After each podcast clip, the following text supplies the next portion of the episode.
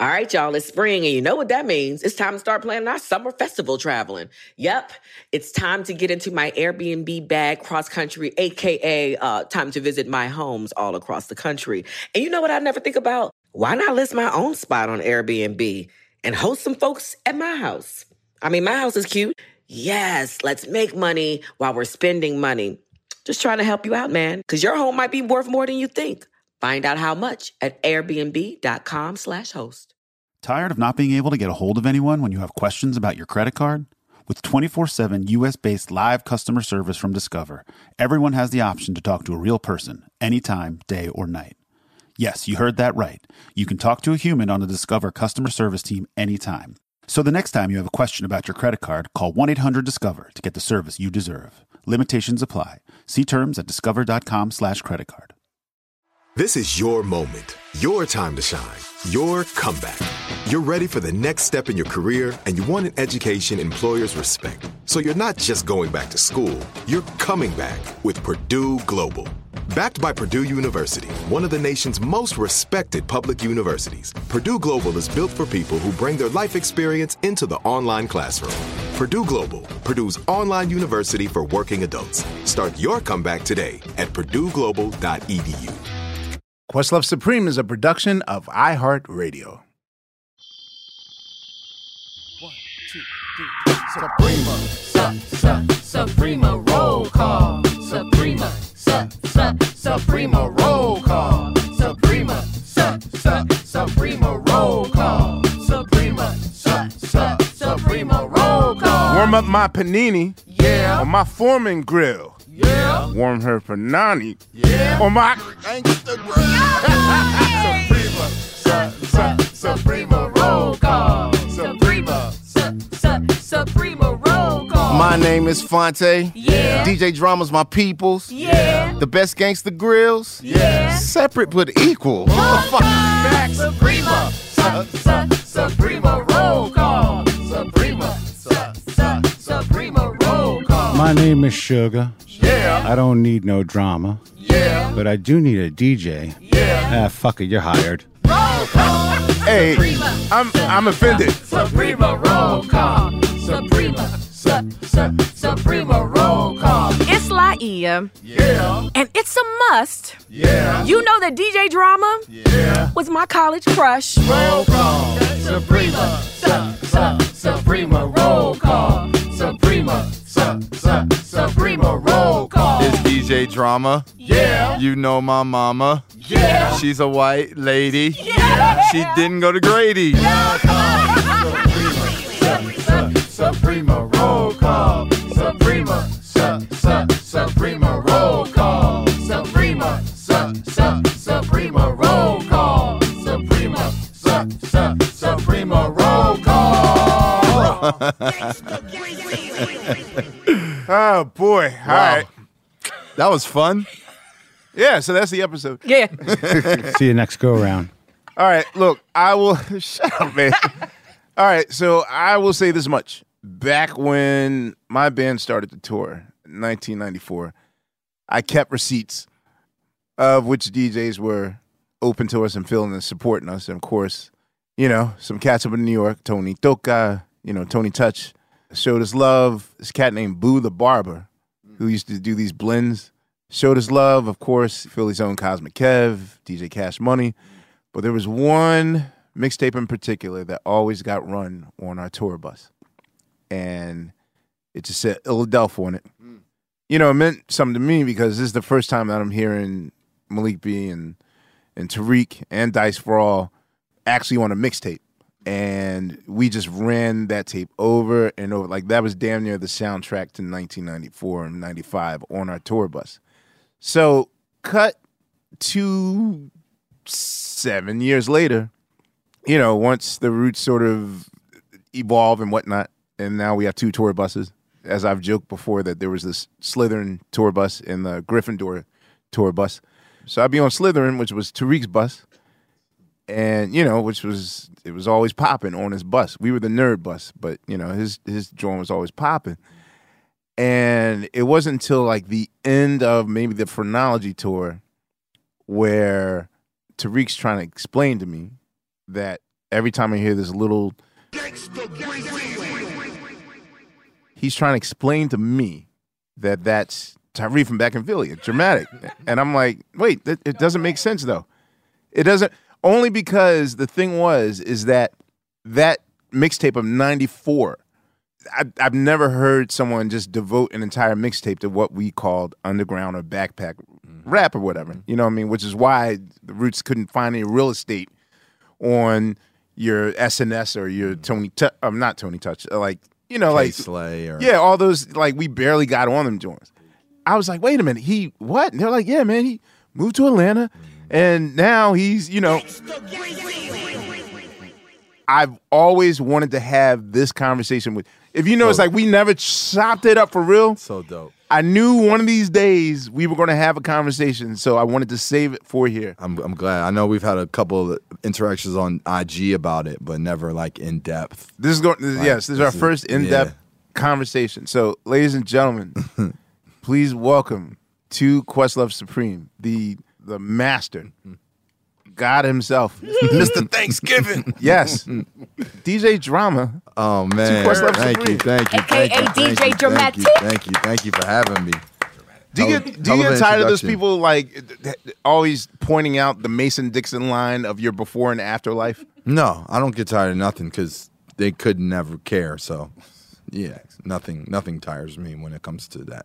Okay, Yeah. It's a very important part of the story for myself and for hip hop and for Southern culture, like in a lot of ways. You know, like what if I would have went to Temple or what if I would have went to NYU? You know what I'm saying? So the fact that this kid from Philly who literally grew up watching the roots as his inspiration of wow you can really do this and DJing for Bahamadia and you know my roommate when I got to college was Rubik's whose best friend Rubik's. was was Talib Kweli and I'm DJing lyricist lounges and then that kid goes on to be a part of and transform like trap music and gangst- movement. Gangsta Grillz becomes like the most important mixtape series literally of all time, but also how important it was to Southern hip hop culture. So, yeah, it's one of those. It's one of those like destiny stories to me when Okay. you know I, when it's told. And like I've literally been in Atlanta longer than I was in Philly, but those 18 years of born and raised in Philly, once from Philly, always from Philly. You know what I'm saying? So, you know, all right. When's the last time you said join? I say John all the time. There you go. All right, just checking. even even at, even at Mean Streets, like you know, I, some of my employees who started interns, like we have signs up like "Do not come in this John," like or or in our new building generation now, like there's a big sign of Kobe, or we have like a, a Philly map on the side. So we we still rep. Word up. Yeah. Okay, that's what's up. Uh, of course, Laiya, you mentioned on on your roll call that you two went to Clark. So You now you're from me? Atlanta. I remember the day. It I was thought it our was first that I had a day at crush on school. you. No, don't don't do I that. That's a did. lie. Me and Nadine used to fight over you all the time, and you know that. Let's not do that. Yeah, I thought it was the other way around. But I when I used I used to have the I used to still wear the green fatigues from I Goldberg like when I got to school. I still with the dashiki I still had them Johns. Still and wear the them locks Yeah, and the locks. yeah, Yeah, that Definitely had the long locks. So that's why this is the whole interesting thing. And it's funny because Amir, he said he would do, he said if it was in demand, he would do an automatic relaxation mixtape again. Yeah. I just want to say that to everybody who's listening. Did you hear this, Fonte? Well, You hear that, all you Well- 50 year olders out there? Right. Well, right. inter- No, he we're has us covered. interestingly enough, just even during my most recent tour that I went on, I actually physically got my hands on one, the first automatic relaxation, which was the first CD, which happened to be called it was Hip Hop Lovables. Like people don't realize, like when I first made automatic relaxation, like it was before neo soul was a thing, or like hip hop love songs were like you know before everybody was like singing or it was so much melody. So like you know, it was a hip hop lovables. Like I named it that because there it didn't really exist at the time. And then I just recently got my hands on my actual Philadelphia tape with you know thoughts. You have a copy Free- of it? I do. Ah, I do. I should have brought it. damn. I definitely should have brought it. I got the green cup. My my um homeboy from um from Philly who lives across the street from my mom, D. Shout out to D. He he he found it in his crib, and I was like, if you go on my Instagram, I actually show it the tape, and then I go I go and then show my Grammy like to see where I came from and where I'm at now. How it started, how it's going. Yeah, how it's going. Yeah. So for you, what was your first musical memory?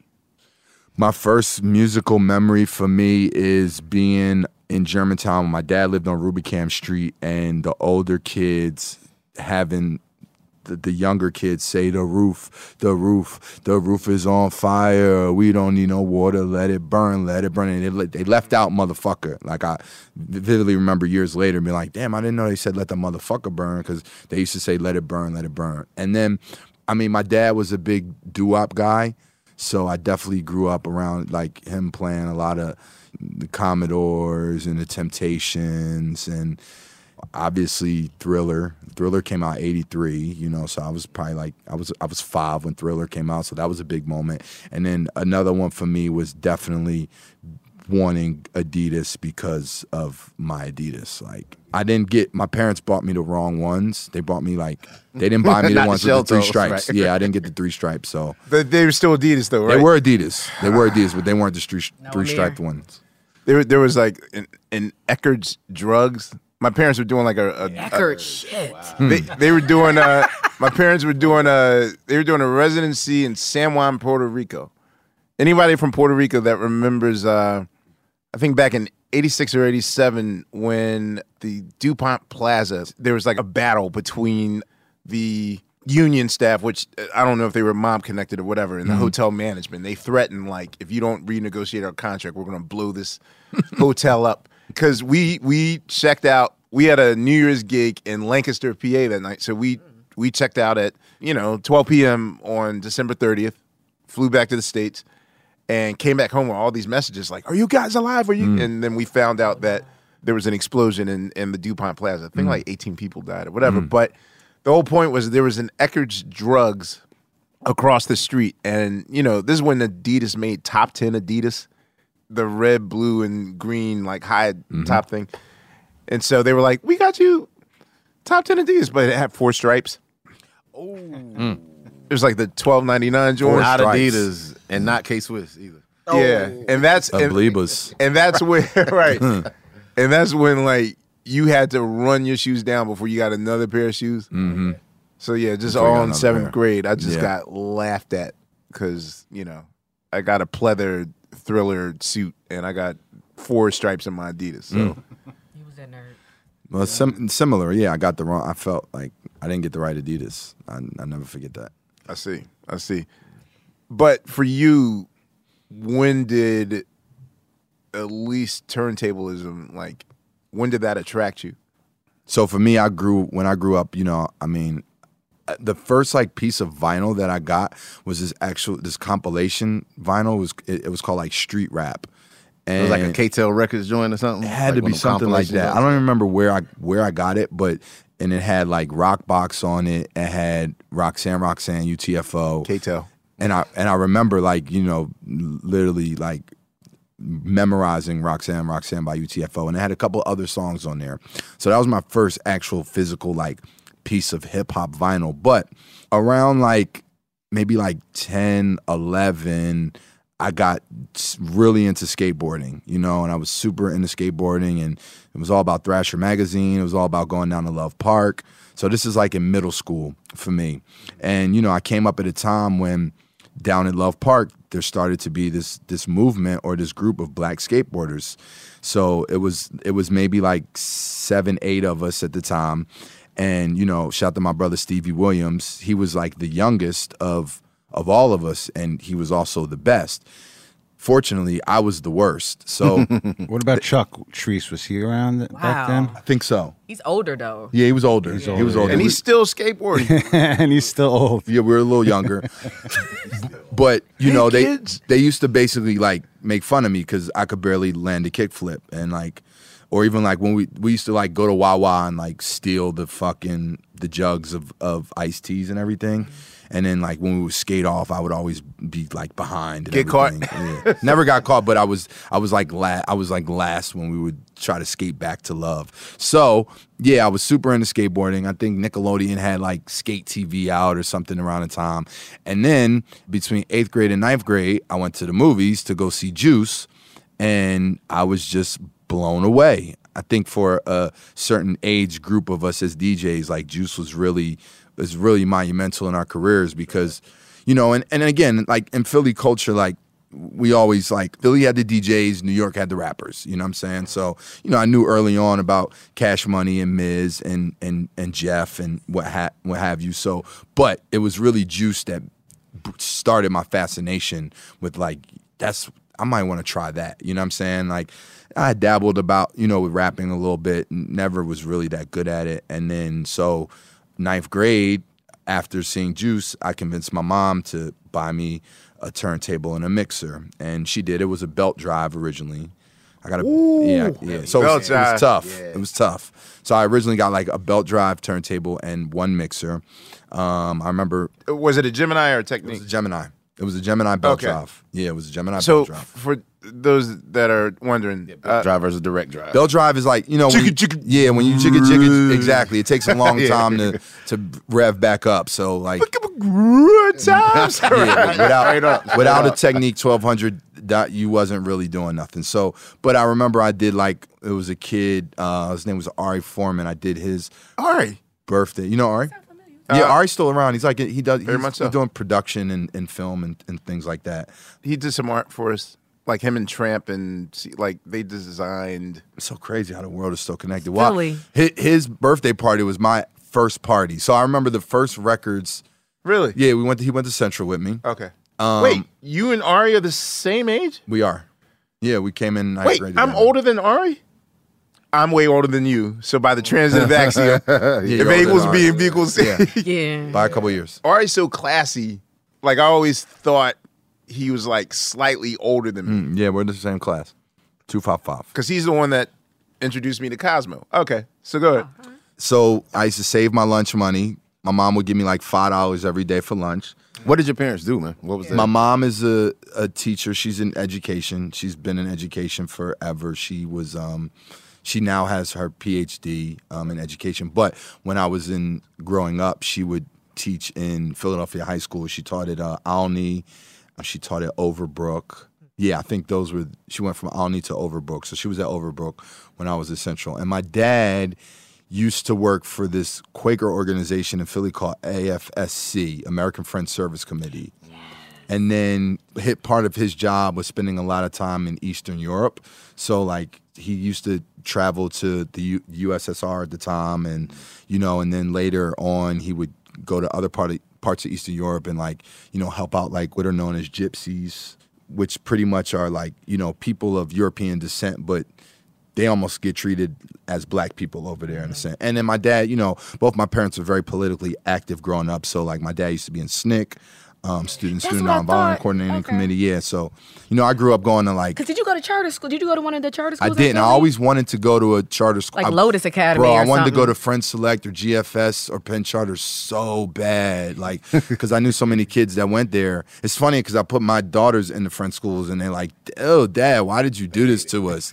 And I was like, man, growing up, I wanted to go to a Friends Right. school. But I think it might just be a Philly thing. It's Quaker. Quaker, okay. And that's like a, a PA thing. But I, I went to public school. Like, my parents couldn't afford me to go to those schools. So I went to Masterman and I went to Central. So I always went to like good academic schools. Like I, I had good grades in school and what have you. So yeah, so I, I used to go downtown between Armin's, Funko Mart, and Sounds of Market. Yep. And I would buy my records. And I would, you know, the first records I bought was like the Who's the Man soundtrack, Heavy Wow. D was, was Who's Yeah, the Man, yeah. Party and Bullshit Party was Bullshit the B side. it. Mhm. So you spin album cuts and the grooves are this small and not Exa- loud enough. um, super, feedback. super ghetto red, Ghetto Red Hot, Super ghetto, Cat. super cat, ghetto red hot, Fat Joe, Flo Joe. Yeah, and I, you know, it was this was around the time when like in Philly, like it was there was the goats and then there was the square roots, and you know that was like that was you know my introduction to like hip hop and DJing, and it was this was all around that era. All right, y'all. You know what season it is. Tis the season for spring breaking and planning our summer travel. And if you're like me, you're already in your Airbnb app trying to find which spot is right for you. Now, listen, while I'm looking to spend all this money, what I'm not doing is thinking about making money with Airbnb. See, you got to change your mind state. Make the money while you're spending the money. How you say, Laiya, do I make the money? Well, you host at your house. And I know what you're thinking. I mean, my whole house? Uh, well, no, you don't have to do your whole house. I mean, you could do a room or, you know, do the whole house. So make some money while you're spending some money this summer. I'm trying to tell you, your home might be worth more than you think. Find out how much at airbnb.com slash host. Tired of not being able to get a hold of anyone when you have questions about your credit card? With 24 7 US based live customer service from Discover, everyone has the option to talk to a real person anytime, day or night. Yes, you heard that right. You can talk to a human on the Discover customer service team anytime. So the next time you have a question about your credit card, call 1 800 Discover to get the service you deserve. Limitations apply. See terms at discover.com slash credit card. This is it. Your moment. This is your time to make your comeback with Purdue Global. When you come back with a Purdue Global degree, you create opportunity for yourself, your family, and your future. It's a degree you can be proud of, a degree that employers will trust and respect. Purdue Global offers working adults like you over 175 flexible degree programs to meet your specific career goals. These include associate, bachelor's, master's, and doctoral degrees and certificates. Purdue Global degree programs range from nursing to business to communication and more. Whatever your interest, we have the degree that will move you forward. You have the knowledge, you have the experience. Now it's time to get credit for the work you've done and earn the recognition you deserve with Purdue Global, Purdue's online university for working adults. You know you're worth it. We do too. So don't wait another second to get the degree that will take your career to the next level. Start your comeback today at purdueglobal.edu. Well, first of all, you know, even for me, like to be a drummer as young as I was, and I would get these catalogs, these Sam Ash catalogs, whatever. Drums were like seven thousand bucks, Right. and so I mean, lucky for me, my dad had like access to stuff. Usually, like band members that mm-hmm. succumb to an addiction or whatever, whatever, and leave the equipment. And that's how like would inherit drum sets when I was younger. But like DJ equipment, though, man, was like Right. Expensive. were you just on one turntable and one cheap Radio Shack joint or like a mixer? For a while, I had the what was the um I guess it was the Gemini mixer that had the eight second sampler. Yes. So I- Yes, I Scratch had- Master. yeah, I had that. Oh my god. How do you know that? I had well, I had access to one. My homies had one. That was like you were DJ too? No, no, no. I used to make beats on it. Like Okay. Oh it yeah, had a 'cause And sampler. loop. had the sampler. Yes. Yeah, and you- you could loop and you had to like turn the thing to catch it. You know, what I'm saying, to Perfectly. carry it perfectly. And yeah, my finger was like all tore up. I had the yeah, I had the Yeah. I remember you- I used to write my grandparents, my mo- my mother's parents, like letters, and like when I would get good grades, I would like write them letters, like, "Hey, I got good grades. Like, can you get me this?" And Dearest Pappy. and you know, and then you know, my my my grandparents actually, I think, were the ones who bought me my Technics twelve hundreds. So they bought me my Technics 1200s, and then I would do little gigs here and there. And I think, you know, at Armin's at the time, like, or not even Armin's, I think at Funko Mart, you know, you could buy speakers weren't like that expensive. So you could, I could, I bought like maybe like, you know, these big ass woofers and everything. And it might have been like two, three hundred bucks, four hundred dollars for a set. Right. And then you would have to buy a receiver. What else would you need? That's all gift money, no job. You ain't got a job yet. I didn't have a job. No, this was all. This was before a job. Yeah, I didn't get a job till like 11th, 12th grade. So yeah, it was all. It was all pretty much like gift, birthday and, and and Christmas type gifts and stuff. But you know, lunch money is is my how I did my record collection. And then you know, Starve, just starve in school. starves. Yeah, I would- Steal somebody's Bum sandwich somebody's or stuff. yeah, maybe go across the street from Central and go to the pizza spot and maybe get a dollar slice or something. But you know, definitely I would save up to to get my records. So were your parents encouraging or did they see this as just like a hobby? Definitely just saw it as a hobby. Did you see this as a career or a hobby? You know, interestingly enough, my sister was like a f is a filmmaker, and she used to do like make independent films. My and hence how we first met, because she brought me to I guess it was was it at Temple? It was it was for the premiere of Pass the Popcorn video, Damn. wow. and there was a there was a, a young lady who used to direct videos because she did um a three times dope video. I can't remember her name, but my sister was friends with her. and then but she's the one that that's how I wound up coming to the premiere of Pass the Popcorn. And that was where we originally first met, and I like came up to you as a young lad and just introduced myself. Shout out to uh, Abdul Jackson and Kevin Dreher. I forget Damn, man, you just took me back on some joints, man. Yeah. I totally forgot. Oh yeah, I re- Y'all had a premiere party for that video. for the video, right? Like, Just what? that alone. the popcorn video. So yeah, like my last my last day at Ruffhouse, just you know, I I just threw spaghetti on the wall, see if it stuck, and I just happened to ask Chris Schwartz right after lunch because I would notice after lunch he'd be in a different mind state, yeah. and I was just like, hey, you know, our band. He knew about the Roots and you know saw some shows or whatever, and always wondered like, how can we didn't get a you know an offer? But he just he was just that day. He just like, okay, how much? I was like five thousand. wow. He said you'll need seven thousand. So he wrote us like seventy five hundred thing, and I To do Organix. no to, to do the pass the popcorn, Oh, and we shot Okay. pass the popcorn on Thanksgiving morning. Wow. like yeah, it's So- like shout out to Chris Schwartz of Ruffhouse Records. And I remember too, my other friends used to be cool with Kenyatta. I used to look Oh, up Crumbs, to yeah. Yeah, I used to look up to to yacht. Like, but but no, there was a it, it was for them. It was a hobby for me. It was still, you know, I thought I was gonna wind up going to NYU and be in film school and be a director. Like at the time, that's that's. But I love DJing. Like it was it was my thing. So I definitely had, you know, without even realizing, was putting way more time and effort into my DJ career. And then, you know, I, I had my stuff in my in my room at my mother's house, and then it got to a point when I, the traffic of the friends coming over and us trying to make little freestyle tapes and everything. She she got fed up because it was like 10, 10.30 and she was like, "Yo, I'm, it's too loud," and so she allowed she let me move to the basement. And I moved, you know, that was my first studio in the basement of my mom's house. And we used to be down there boom bapping all day after school, every day. And I, that's where I made Illadelph. And, you know, I, I started. My sister took me to New York between 9th and 10th grade. And I, we went to Harlem, and on 125th, they still had the vendors. And I bought, that was when I bought my first mixtape, DJ SNS Old School Part 2. Ah, And the reason why I bought that tape was because all the songs that were on there, when I would go to to the record stores, I couldn't get those songs on vinyl anymore because they were, unless they were the you know the bootleg copies and everything.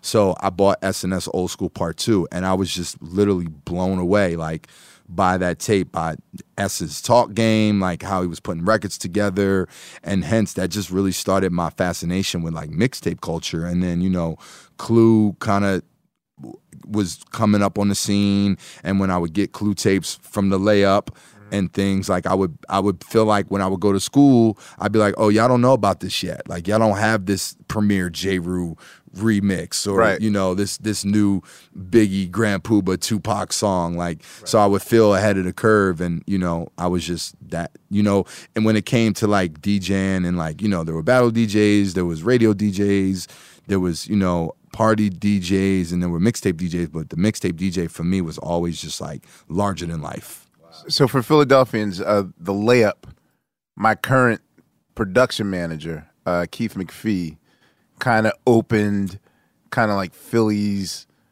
I don't know if it's the first culture store, but it was like the spot like where, it. yeah, it was like the spot where you could get like what was the first skateboarding gear like Fresh Jive, Yep. Oh wow. or uh, Stussy you could get Stussy, yeah, those uh, triple five what was Triple it? Five Soul. Triple five soul those hoodies. Early echo It's You not the hoodies. Like yeah, those. I can't remember. It's the. It's, or even those yeah. skateboard pants that are like the big at the Yeah. bottom. oh yeah yeah I forget 40 what they're like, called. yeah the, the 40 waist johns that were super big Yeah. So that's and that's pretty much like that was just like the cultural epicenter. That's where like mixtapes were. Yeah. You get Krylon, spray paint, yep you get to caps all those things. Mhm. everything was Get a there source layup. Do magazine. they have the white man dashiki? The um. Yes, with the Yeah, those things. That, Oh, I know what you're talking about. The hoodie things that- that got the the pockets yeah, right the here and it's pocket, stripes. yeah. It looks like it Do maybe you see some- like five yeah. white boys at lunch playing hacky sack and Yes, shit? yes, yeah, yes, yes. I would rock that shit all the time. Yeah, I, and yeah. never shower, so all the fuck in the world's just inside of that. Those Love your drawers. honesty. It's your truth. Yeah, come on, dog. I mean, the only the only reason why dudes would shower in their twenties is if a woman is involved or whatever, like their future partner. Mm. But you know, Come back, come back, come back, come back. yeah, I'm coming back. anyway, who is the DJ? Okay, I'm gonna try my rock the bells thing, just like Jeff does, Yeah. or my cash money thing, whatever. But for me, I will say that like Cosmic Kev is probably the Cincy DJ that I always have in my head Mm-hmm. when I'm doing a set or whatever. Like, you're always going to emulate someone Mm-hmm. because, like, if you're making beats, Right. When you get your drum machine, you start to, you know, Right. All right, let me see if I could do blah blah blah blah Right. Mm-hmm. blah that sort of thing. For you as a DJ, Who were those DJs? who was the Cincy like? Who was the mix that was sort of like, damn, I gotta. Well, I mean, Or were you even into turntablism or oh, absolutely. blending? I was going to tell you. I mean, because there was so for me, it was a, a few. I mean, definitely, probably first, it was DJ Ran because Wow, Damn, I forgot Ran. Ran. yeah, because Yes, before you know Ran. before Ran's Ke- still spinning, right? Yeah, he was like with the WWF Yeah. forever. Yeah, okay. I'm not sure. Uh, wait, shout shout to Cosmic Kev too. He he just took me on a super history lesson. Like, Was he nice about it? Who Kev? Yeah. Oh yeah, yeah, yeah. We talked for like two hours just Kev, about. Kev has been gentle lately. We've Yeah. been exchanging nice we, words. we discussed like his relationship with Ran and how Yeah. things came about and how you know it went from Ran to Kev and you know. But when, of course, as a as a as a youngster, like it was Colby Colb and DJ Ran on Radioactive every Friday night. So you know, people don't realize like this is obviously before we had you know you can go in you can go on YouTube, Hulu, anything and watch anything hip hop you want. Back in the day, we only had certain outlets, so you would run home to catch Rap City or Friday night I would be tuned in to Radioactive to hear it. So, oh, you know who else too? What? Yeah, Yeah. it's fucking Jay Ski. Yeah. Oh yeah. Talk about Jace. God damn it. he Happy just had 50th his, uh, birthday, Jace fucking 50th, Ski. right? I Yes. think- he did. He Yeah. turned 50. Yes. Because yes. what was the station? It was uh, 103. Yeah, 103. 103 something. You stupid with the Jay Z with, and with uh, Zulu and Yeah, the with Zulu, family. yup. Where Zulu, is. Zulu man? Zulu's around. He came to his birthday party. Zulu was Yes, there. yes. Damn. on so on the radio side, it was definitely Ran, Kev, and Jay Ski, and then in Philly for me, it was DJ Ghetto, and Ghetto was like Yes. you know DJ Ghetto. yeah Ghetto used to be our our DMC champion. He would he would go up against Roc Raida, rest in peace, and you know do his DMC thing and like. You know, Ghetto has another cousin named Evil Tracy too, but but Ghetto like Ghetto kind of like you know, took me in as a youngster and was trying to kind of show me how to really cut and scratch and you know do things on his level. I could never get it down to to to that degree, but Ghetto definitely like befriended me as a as a young DJ too in Philly. So I salute to him. So those were the guys that I was around or were listening to early on. So when you're in the dramatic era, are you do you have a regular residency? Are you doing No. high schools? So Dances is the first club I ever DJ'd at. Bobby Dances. Dance. Yes. It was for Jawan Lee's birthday party. Oh, the Um, Eagle? No, no, Jawan Lee. Juwan Lee, he's a director. He works Okay. with Benny Boom. Um, he does a lot of stuff now too. He's my my brother to this day. I just saw him the other day. But yeah, that was my first actual club gig. Was was Juwan's birthday party at dances. This might have been like 11th grade, and then I was just doing like I would get hired to do like block parties or like birthday parties of you know kids that I went to school with or you know that I knew around town or, or, or what have you. And and then you know we had this, I remember we had this crew um, that uh, it was this crib off Girard Avenue that we lived at and I used to do a lot of their functions. So you know I, I was I was getting you know gigs here and there just like around Philly as a as a kid. Now, as far as your creative output is concerned, and, and uh, I specifically want to kind of go step by step, which is why I'm like leading no, there. we got it's a lot. So for you, um, are you in the mind state of serve my audience, or like I'll admit I'm very selfish with my DJing, and I do it like I'm like Prince Right. doing Darling Nikki. No one cares about the music but yourself yeah and but I also know that I have a shield of protection that will allow me to play a Mr. Rogers song, I can play the number song by the Pointer Sisters on Sesame Street. Yeah. and kind of get you know they'll be like, what the hell's he playing? I'm like, ah, that Questlove's so crazy. Like I know I can do rogue shit, right and you know, and oftentimes the openers are like, yo, man, like that was crazy you did that because even one time I think Phonte mentioned that someone spun Return to Forever or something. It like, was uh or uh, Weather Report. Yeah, it was out of uh who was it? It was the Detroit. It wasn't um I think it was Theo Parrish. The, okay, Theo, okay, okay. Well, he's known for daredevil shit. Yeah. But my whole point is that as a DJ, you kind of have two choices, which is serve the people Mm-hmm. or establish yourself. Right. So at the time, and oftentimes like opening DJs have it the hardest because they gotta, you gotta keep them on the floor. You Yep. can't. I remember once an opening DJ got in trouble. He had like an early copy of Brooklyn Zoo, Mm. And uh, I think that might have been too. You know, I would, Mm. of course, you know, it was like, oh, the new Wu Tang joint, Mhm. Brooklyn Zoo, okay, Mhm. but It, it wasn't. the club owner was like, No. no, you know, that sort of thing. So for you, were you facing any sort of venue structure that would tell you like this is what we want and just play R and B or So not in Philly. When I was in Philly, I was very stubborn and very East Coast with my taste in music and what I would play. Like I remember I would do parties and want to play Doctor Octagon. You know what I'm oh Jesus H Christ. Yeah, like that's where I was at. Like I wanted to You play. try to make Blue Flowers work, huh? Yeah, I did, exactly. Uh. yeah, like I was.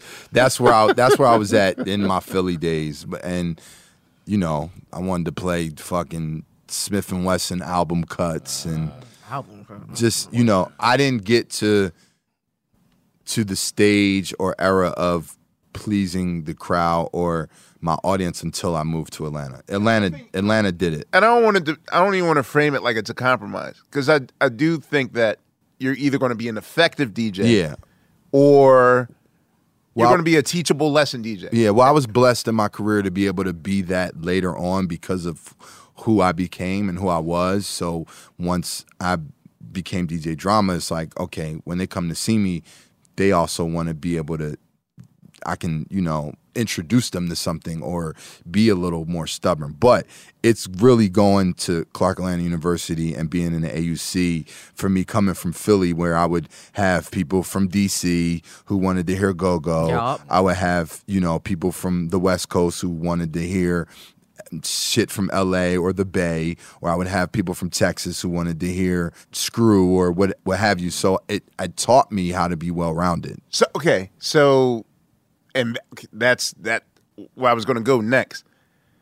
You know the whole. I mean, especially now, you you kind of morphed into your dramaness before the age of cell phones.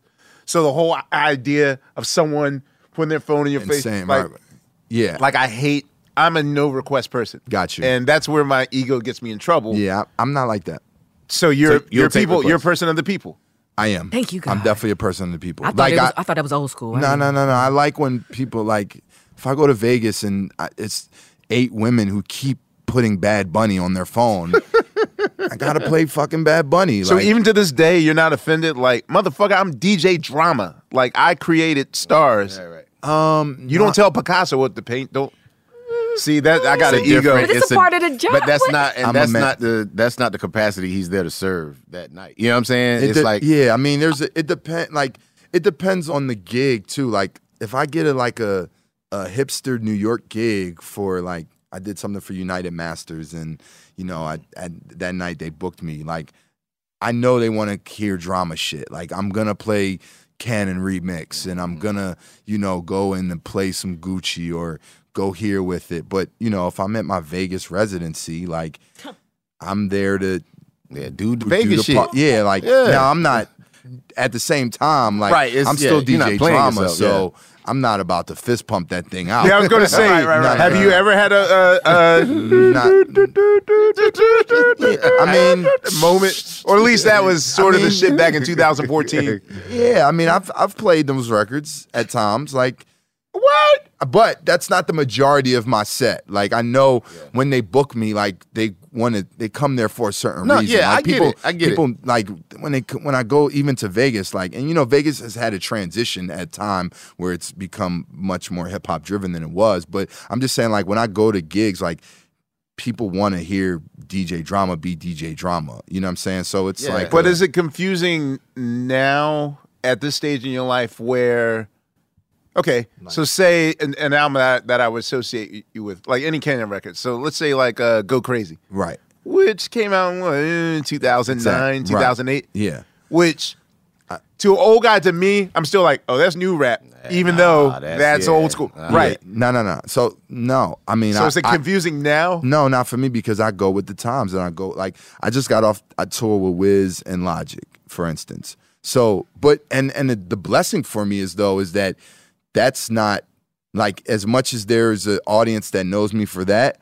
When I get on stage at the Wiz Khalifa and Logic show, I start with a Tyler the Creator record, and then I go into a dream. I play Stick off the Dreamville tape because that's still my shit. Like it's still off Gangsta Grillz. That's, that's when DJ Dramatic to me kind of enters the thing. I hate, I know you. I don't know if you hate when I go DJ Dramatic It's versus drama, but it's just how I can I define. mean, dramatic I knew you is- when you was a mirror. No, it's not. But I was drama first, a- though. I mean, it wasn't like I was dramatic. No, I no. was drama, and then I tried to change it to dramatic, and then I went back. So it wasn't like I was originally DJ dramatic. I was I was DJ drama first. But you okay? I'll, I'll accept that. But you know, when I say dramatic, it's also like to an era, a time when you did have a certain lane that you were in that you have yeah, left since. Well, what happened way. was it. I didn't know. I mean, like as much. As much as I was putting into Gangsta Grillz, I was putting into automatic relaxation. One oh. just took off from the other. Okay, so let me ask you: when you decide to go to Clark University, Yep. Clark Atlanta. Clark Atlanta. Clark Atlanta. Yep. and I assume that you're transporting your your equipment with you. Mm, Yep. So, and that's important. Like you already know that in your dorm, that your big ass speakers and your records and your turntables All had to come with me. are coming with you. Okay, Absolutely. no question. Without it. Were your parents like, "What the hell are you doing?" Like you're in a dorm. in a with- dorm. Yeah, I mean, they, they, you know, I mean, by that point, I was already like, kind of, you know, they had, they, it was clear that I was on a certain path, and I was, you know, this DJ thing was. So it's going to happen in college, not just some high school thing. And now, Yeah, I don't. Yeah, I don't know if they knew. I mean, clearly they didn't see this happening. Like, you know, I mean, my mom even after school was concerned about me getting a real, quote unquote, real job. But yeah, I mean, when I got to school, like it was, you know, I, I brought my Philly hustle with me. Like, Laiya will tell you, like fr- freshman year when everybody was freak nicked out, I I bought a bunch of T-shirts from this guy named Moot, and I was hustling T-shirts during Freaknik. Like I didn't partake in none of the activities. Like, or I would set up on campus. On we had these green trash cans, and I had this little yellow radio, and I would like hustle my mixtapes in between classes. So, How did you find uh, an outlet to establish yourself in Atlanta? Well, I mean, the outlet was the AUC. It was our world. I mean, there was enough. And working at Marcos, you feel like working at Marcos too was. Mar- I mean, Marcos Peter. I didn't, I didn't go to college. You The AUC Atlanta Atlanta, University. University, Atlanta University There you go. Center. So that's Clark, Atlanta. That's Morris Brown at the time. That's Morehouse and Spelman. So you literally have four historically black colleges and universities right in one epicenter. So there's multitudes of parties and gigs available. So I was did you try to find your flock, or no, I can't. or I mean, were you like, okay, where do they into down here? it it just happened naturally because you know as you start doing gigs i mean you realize oh i got people from everywhere. So you know i learned very early on. And i shout out to my, my man dj sense. And sense is also from philly. We met um, freshman year and he kind of was a little more commercially driven than i was at the time. Like i was real backpack rap. And he was like bad boy you know what i'm saying so us doing gigs together he kind of helped influence and inspire me to get, you know, he yelled at me one time, I cut the Benjamins off too early Oh wow! at a gig. He was like, bro, like you can't cut it off at this part. And I'm, he was right, you know what I'm saying? So us doing gigs together, I kind of got more into my commercial bag and you know because i still even when i was in school when i was doing these college gigs i was still djing lyricist lounges i was still at yin yang cafe Yin doing Yang, yeah. poet, right. You- you poetry know you was shit, at Yin like, Yang. you know what i mean like i was i was still into that world so i was i was bouncing between worlds in a way Who was the DJ down here that was your oh shit or your Keyser Söze coffee mug slow drop realization thing that this is some next shit down here that I have to first there was DJ Nabs. Mm. Nabs was the ultimate. I mean, he was on the radio, he was on television, he was he had Kai he had Nabs in the lab at Club Kaya Sunday night, which was just the ultimate experience. And then I think for me, it probably was uh, DJ Mars. Mars also at the time was, you know, he used to be on. He he had a BET gig, so he was doing what was that show called? It was a it was one of them shows.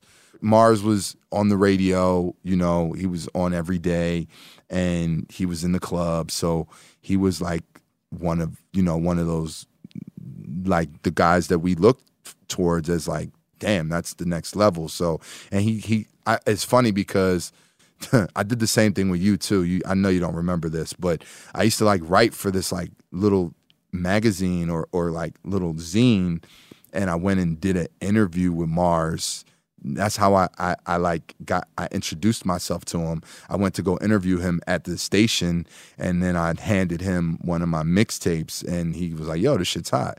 And oddly enough, when you you guys came to Atlanta one time, I did the same thing with you. I was I did an interview with you for the magazine, and that was how I first found out about Dilla because this was the era where you oh, were Dilla it out, and you were just you told me like, "Yo, all we do is listen to Slum Village," and this is mid late 90s and everything and yeah so i would kind of you know wiggle my way in however whatever to to you know get my name out there or get my tapes in people's hands All right, y'all. You know what season it is. Tis the season for spring breaking and planning our summer travel. And if you're like me, you're already in your Airbnb app trying to find which spot is right for you. Now, listen, while I'm looking to spend all this money, what I'm not doing is thinking about making money with Airbnb. See, you got to change your mind state. Make the money while you're spending the money. How you say, Laiya, do I make the money? Well, you host at your house. And I know what you're thinking. I mean, my whole house? Uh, well, no, you don't have to do your whole house. I mean, you could do a room or, you know, do the whole house. So make some money while you're spending some money this summer. I'm trying to tell you, your home might be worth more than you think. Find out how much at airbnb.com slash host. Tired of not being able to get a hold of anyone when you have questions about your credit card? With 24 7 US based live customer service from Discover, everyone has the option to talk to a real person anytime, day or night. Yes, you heard that right. You can talk to a human on the Discover customer service team anytime. So the next time you have a question about your credit card, call 1 800 Discover to get the service you deserve. Limitations apply. See terms at discover.com slash credit card. This is it. Your moment.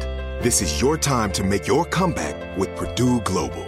When you come back with a Purdue Global degree, you create opportunity for yourself, your family, and your future. It's a degree you can be proud of, a degree that employers will trust and respect. Purdue Global offers working adults like you over 175 flexible degree programs to meet your specific career goals. These include associate, bachelor's, master's, and doctoral degrees and certificates. Purdue Global degree programs range from nursing to business to communication and more. Whatever your interest, we have the degree that will move you forward. You have the knowledge, you have the experience. Now it's time to get credit for the work you've done and earn the recognition you deserve with Purdue Global, Purdue's online university for working adults. You know you're worth it. We do too. So don't wait another second to get the degree that will take your career to the next level. Start your comeback today at purdueglobal.edu. like I feel like Atlanta really found itself with what uh, organized noise and Outkast and all those Absolutely. guys established. absolutely So, but the thing is, is that I I didn't call it anything. Like I know, like New Orleans is bounce and there's bass music in Miami. But what was Atlanta's culture before trap?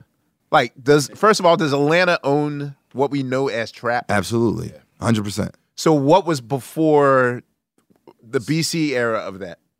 It was dungeon family i mean so you think i moved here in 96 Okay. 96 Illadelph Halflife came out 96 ATLiens came out Muddy Waters, Redman, muddy waters came out Reasonable, Mobb Deep um Yeah. second album came out Hell on Earth, yeah. um hell on earth came out. the score. And I have Ah. and I have an elevators question to ask you cuz i came right when elevators kind of hit like okay, so let me ask you something. All right, and I why is elevators like my new Latin quarters? Uh, there's so many right? tangents we can go so much i gotta talk i, gotta, I want to say like So uh, j- just while we're here, all right. So when we asked, you know, L.A. Reid and Organized Noise, my thing was, I would ask them why would they take such a risk with the sonic choice of of elevators? Yes, it's a masterpiece of a song, but but who knew at the time I was just like, yo, who would ever put like a song that's like 86 BPMs, Mm. which was very slow at the time Mhm. compared to what was hitting. Mm-hmm. And it was just everything about that song was just like it was a risk. It was a Mm-hmm. Hail Mary throw that got caught.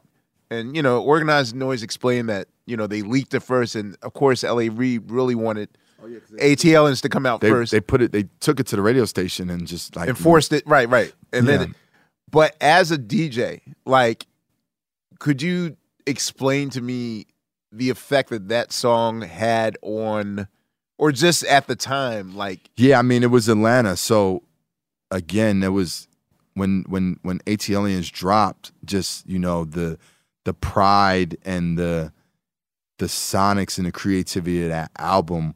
You know, Southern Playalistic was already a thing, right and then ATLiens came, and it was like, oh, these these boys is different. You know, I mean, that, that was the era when Three Thousand was walking around with the turban, and mm, you know, Goodie Mob had you know dropped and everything. So it was like, I just think the pride in I, you know, I hear stories about before Outkasts about how you would go to certain clubs in Atlanta, like Warehouse and things, and people would almost want to kind of act like they were from New York, you know, and then.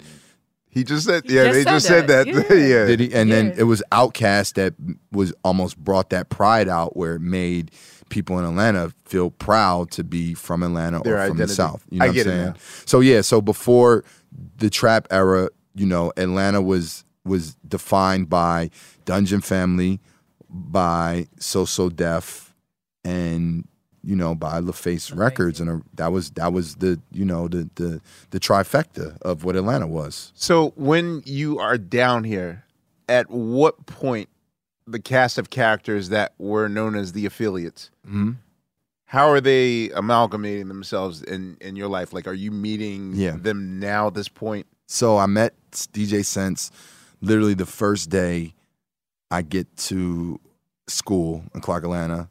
I get in, we go to the dorm to Brawley Hall, and I my my room number was two one five. Um, crazy, right? And and then somebody told Sense, hey, you know, there's a DJ on the second floor from Philly, and he had told he told me he had kind of already heard about me in Philly. Like, you know, it's crazy to think I'm, I had a little buzz, but He had a rep. he had a he you know he knew about me. So we like battled it we battled in my room like the first first day we met just kind of going back and forth on the turntables cutting and scratching. And then you know we were doing parties together and we were you know like a dynamic duo. And just you know people would book me or book him or we would go together and we would do all the parties. And then my next year this tall lanky kid gets on campus and like he had heard about me and he kind of was like, "Yo, my name's Donnie Brasco. I'm from Philly and I'm a DJ. I make beats." And I was kind of, you know, Kyle, you know, him and Kyle went to school together, so Kyle kind of like put a sour taste in my mouth early on, like that that, Cannon was a nut. Kyle is Kyle was part of Tyree and them's crew. Yeah. It was a whole crew of Philly dudes. At, We weren't Clark. even off Philly. It was always Was- it was Dame Dame. Well, dang, yeah. Dame was there. You had a North Carolina. Yeah, then Carolina. It, uh, it was Chris, Chris and Illy. It was Dame. It was me, since, and I had like my school crew, and then I had like my Rubik's, Jacks, and you know my my Mark- hip hop, my Binkus crew. But Wow, Bing. um, rest in peace to my brother Jax. but so can so finally, Cannon wound up giving me a beat CD, and I went home and I listened to it, and I was like, "Yo, this shit is fucking fire." So next day I see him on campus. I'm like, "Yo, yo, I've listened to your beat tape. That shit's hard. Like, you know, come through the crib." So it went from me and Sense to me, Sense, and Cannon, and then we were just the three of us were like, you know, uh, damn near inseparable. Like, it, don't while we were in school, and we would do bunch of gigs together, or just support each other, or you know, when I was selling tapes, like Cannon and Sense would make their tapes, and I would, you know, we I would sell them all, and um, we would just do events together. But we the re, the way the affiliates came about is because there was a crew called the Super Friends, which was DJ Mars, DJ Trauma. Um, uh, there was Cowboy was in there, Fahrenheit, Shakim was, was Super Friends, and they made us part. They we were like the youngest of the crew, and they you know invited us in. and the DJ Trauma that is currently with Chappelle. Okay, Yeah. okay, just and you know sure. it was you know that was one of the reasons why I tried to change my name to Dramatic. It's because of trauma because trauma, trauma and drama. and his name is Tyree And y'all both ah. had and we locks. both had locks at the They both- time. oh, And he man. was on the radio and he was on fire. And it was like everywhere I would go and try to say I'm DJ Drama, they'd be like, Drama? And I'd be like, no, Drama. and it just used to frustrate me. Like, like, man, I'm about to just change my name. And Mars, you know, interestingly enough, was like, yo, don't change your name for nobody. And Trauma was his best friend. But he, you know, he, t- he said, yo, don't change your name for nobody. Like, if that's your name, that's your name. So we were part of the Super Friends, and we were really trying to be focused like on mixtapes. And the Super Friends were very party driven, and we kind of we, we went through a little disagreement at the time. As my memory serves me, Jacob York offered the Super Friends uh, opportunity to do an album, and we were kind of already you know feeling a certain type of way because you know we weren't like they were getting all the gigs, and you know we were trying to make our name. We couldn't get no sponsorship for the mixtapes because they were getting all the sponsorship for the parties and everything. And they were like, "Yo, if we do an album, let's call it Gangsta Grillz because that's the strongest brand out of all of us." And I was like, "I don't, nah, I don't want to call the Super Friends album Gangsta Grillz. Like that's my shit." So they basically Wait, like, when did you morph into Gangsta Grillz? I was I started Gangsta Grillz in 2000. So by like 03, 04 it had become a thing like where it was you know, I Lil Jon was the first person to host it. So I used his voice on Gangsta Grillz 4 and it was still just like a compilation at the time. And you know, I did like Gangsta Grillz 5 and I just kept using Jon's voice. right. How did you? So how do you approach an artist? Because for a lot of the artists that were on Gangsta Grills mixtape, like as an outsider, I didn't know none of those people. So you know, I'm hearing Ti for the first time. I'm Right. hearing like everyone that you put on. Uh, Right. uh, Jeezy. Trap or Die, yeah, yeah, Jeezy Yeah, and Jeezy, yeah. all those things. Even like really the first time I really paid attention to Wayne, Wayne and all that was- stuff was is really on Gangsta Grillz. Right. So, like, how are you propositioning them and approaching them to do these things? each situation is is differs in a way, but like Lil Jon was since was working at the station, and Cersei and Lil Jon were partners in BME, and Jon used to be up there all the time, and you know Jon was he's one of the most down to earth, humble guys in the world, and I, I literally just asked him, you know, this was a time when I was paying attention to what was going on on the East Coast, and I asked him like, "Yo, would you host?" a mixtape for me? And he was like sure. And he came to my crib in the fourth ward and hence the gangster grizzlies drop was mm-hmm. born. And you know he hosted the tape. Jason Geter is the first person to ever call me he got my number off the back of a mixtape from the barbershop now think about this i get a thousand dms a day about artists trying to get on the first phone call i ever got was from jason Geter and he was like hey my name's Jason Geter. I have this new artist signed to LaFace. We have a song with Beanie Sigel called Two Glocks Nine. I got one of your mixtapes. I want to bring them through to freestyle on one of your tapes. And I was like, all right, sure, cool, whatever. So Sight unseen, you don't know. never met it- Tip, never wasn't even familiar with the Two Glocks Nine record yet. So he literally comes to the crib, Geter and Tip, super shy and quiet at the time. You know, I had my equipment in like where the laundry room would be. He comes in there, I pick a beat. I pick the for the fan beat, um, the Rockefeller Yeah, yeah. with the one with a mill and Yeah, yeah. everybody on it. Right. And he he freestyled on that. And at the end of the freestyle, he said, you know, the king of the South. And I remember once him and Geter left, I went to sense like, yo, this nigga said he's the king of the South. Like he's tripping. Like so that was literally our introduction. And then, you know, Geter was also from Jersey. So he was paying attention to my mixtape grind and what I was doing. And they were kind of, you know, once things didn't work out between them and LA Reid, they got on their mixtape grind. So we were kind of both coming up at the same time. Where I lived on Glen Iris, Coach K lived around the corner from me. Ah, okay. We got cool with Coach K. His he had this group called Jadis, who Bobby Creekwater was a part of, who later got Ah, signed yeah, to yeah, yeah, Shady. he was on Shady, yeah. That was Coach K's first group. And then he also used to work for um, Alan Henderson in Hindu when Alan Henderson had a record label. But we got cool with Coach K, and then he told me like, "Yo, I got this this artist from Macon. His name is Jeezy, and he had an album out. The, the first album they put out was called Come Shop with Me.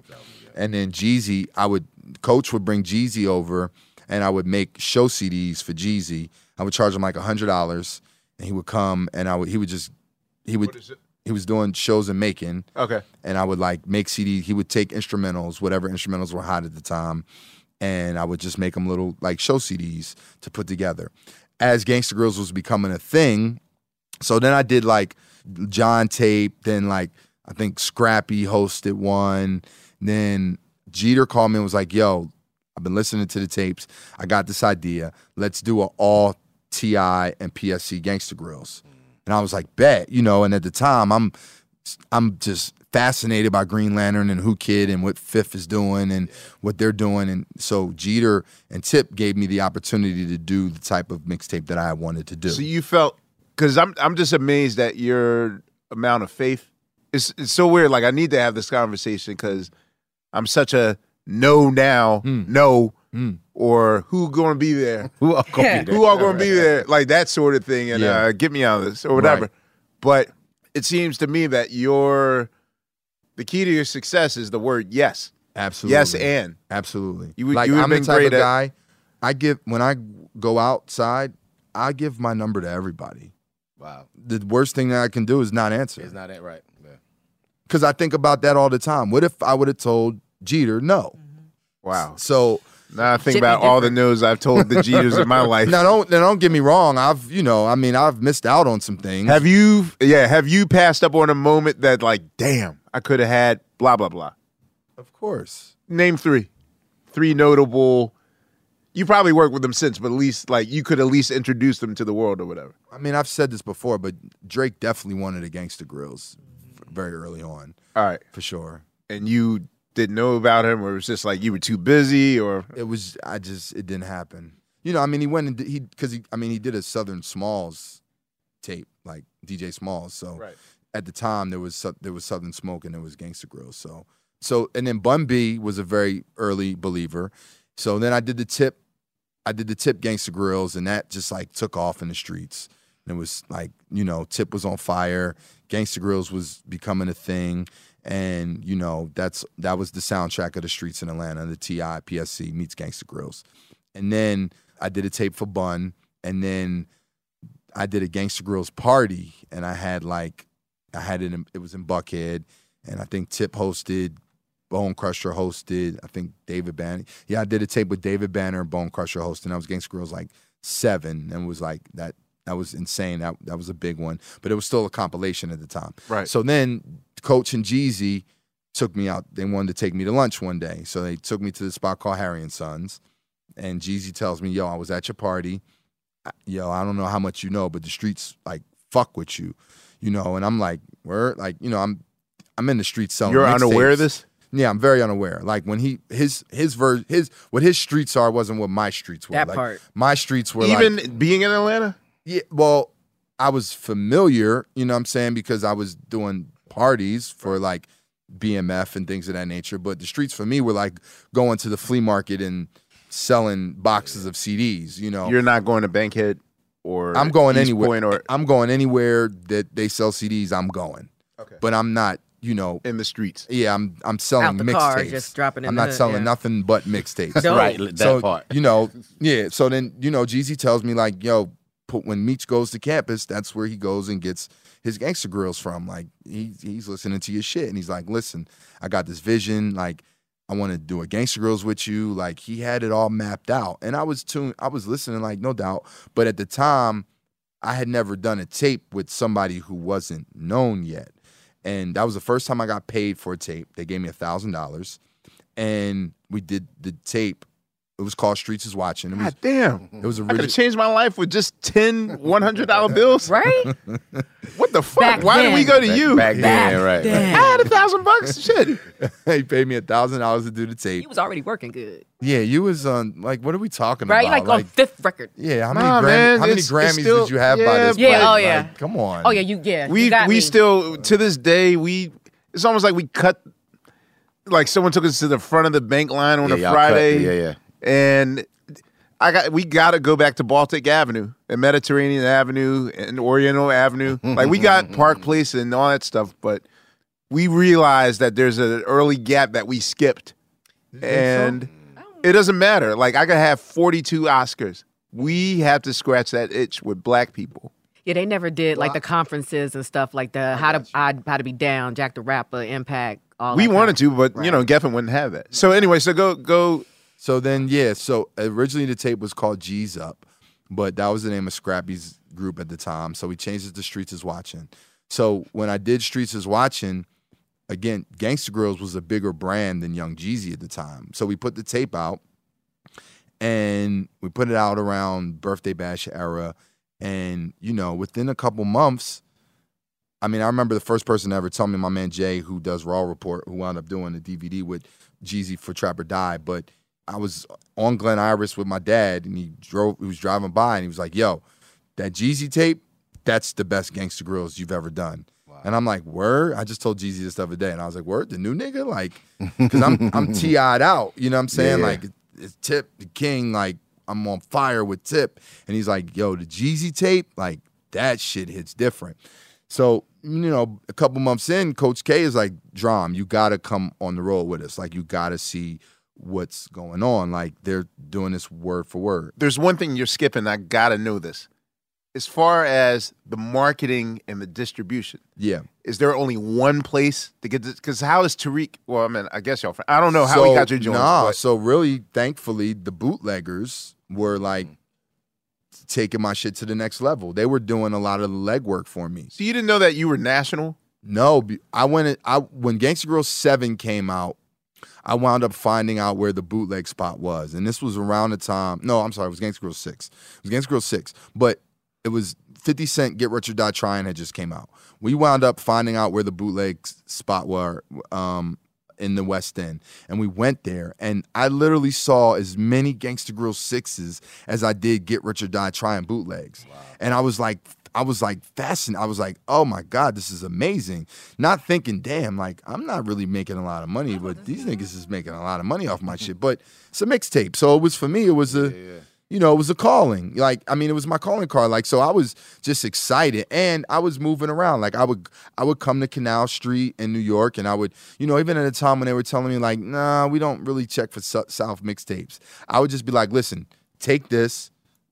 it's all yours like you know and let me know how it does and i would call back a couple weeks months later and they'd be like yo send us some more so When did that start? Is that like after six? That from the jump, or is that like that was a, that was all around the time it was all around that time around six around the by by the time Trap or Die came out Gangsta Grillz was the thing so it was like I didn't go anywhere in the country. I was on tour with Ti at the time, and I was hearing my shit coming out of every car. And then I was like, "Damn, what I'm gonna do next?" And the next tape I did was dedication.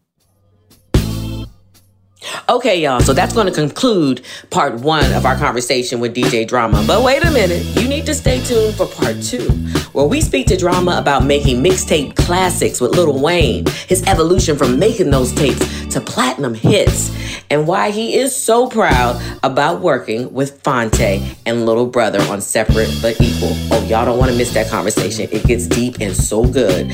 But listen, stay tuned because we got more with my family repping CAU all day, DJ Drama.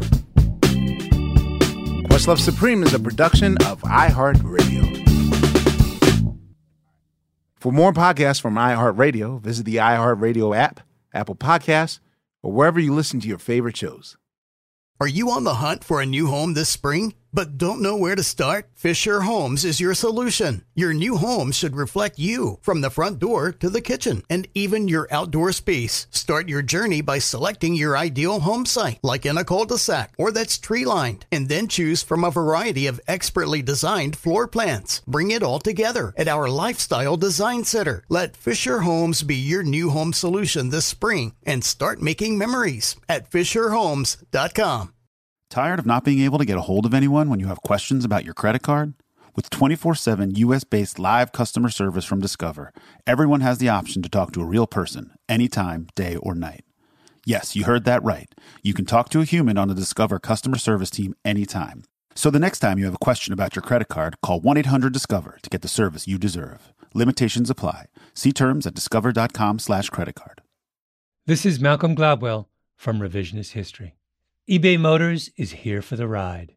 With some elbow grease, fresh installs, and a whole lot of love, you transformed 100,000 miles and a body full of rust into a drive that's all your own. Brake kits, LED headlights, whatever you need, eBay Motors has it. And with eBay Guaranteed Fit, it's guaranteed to fit your ride the first time, every time, or your money back. Plus, at these prices, you're burning rubber, not cash. Keep your ride or die alive at ebaymotors.com. Eligible items only, exclusions apply.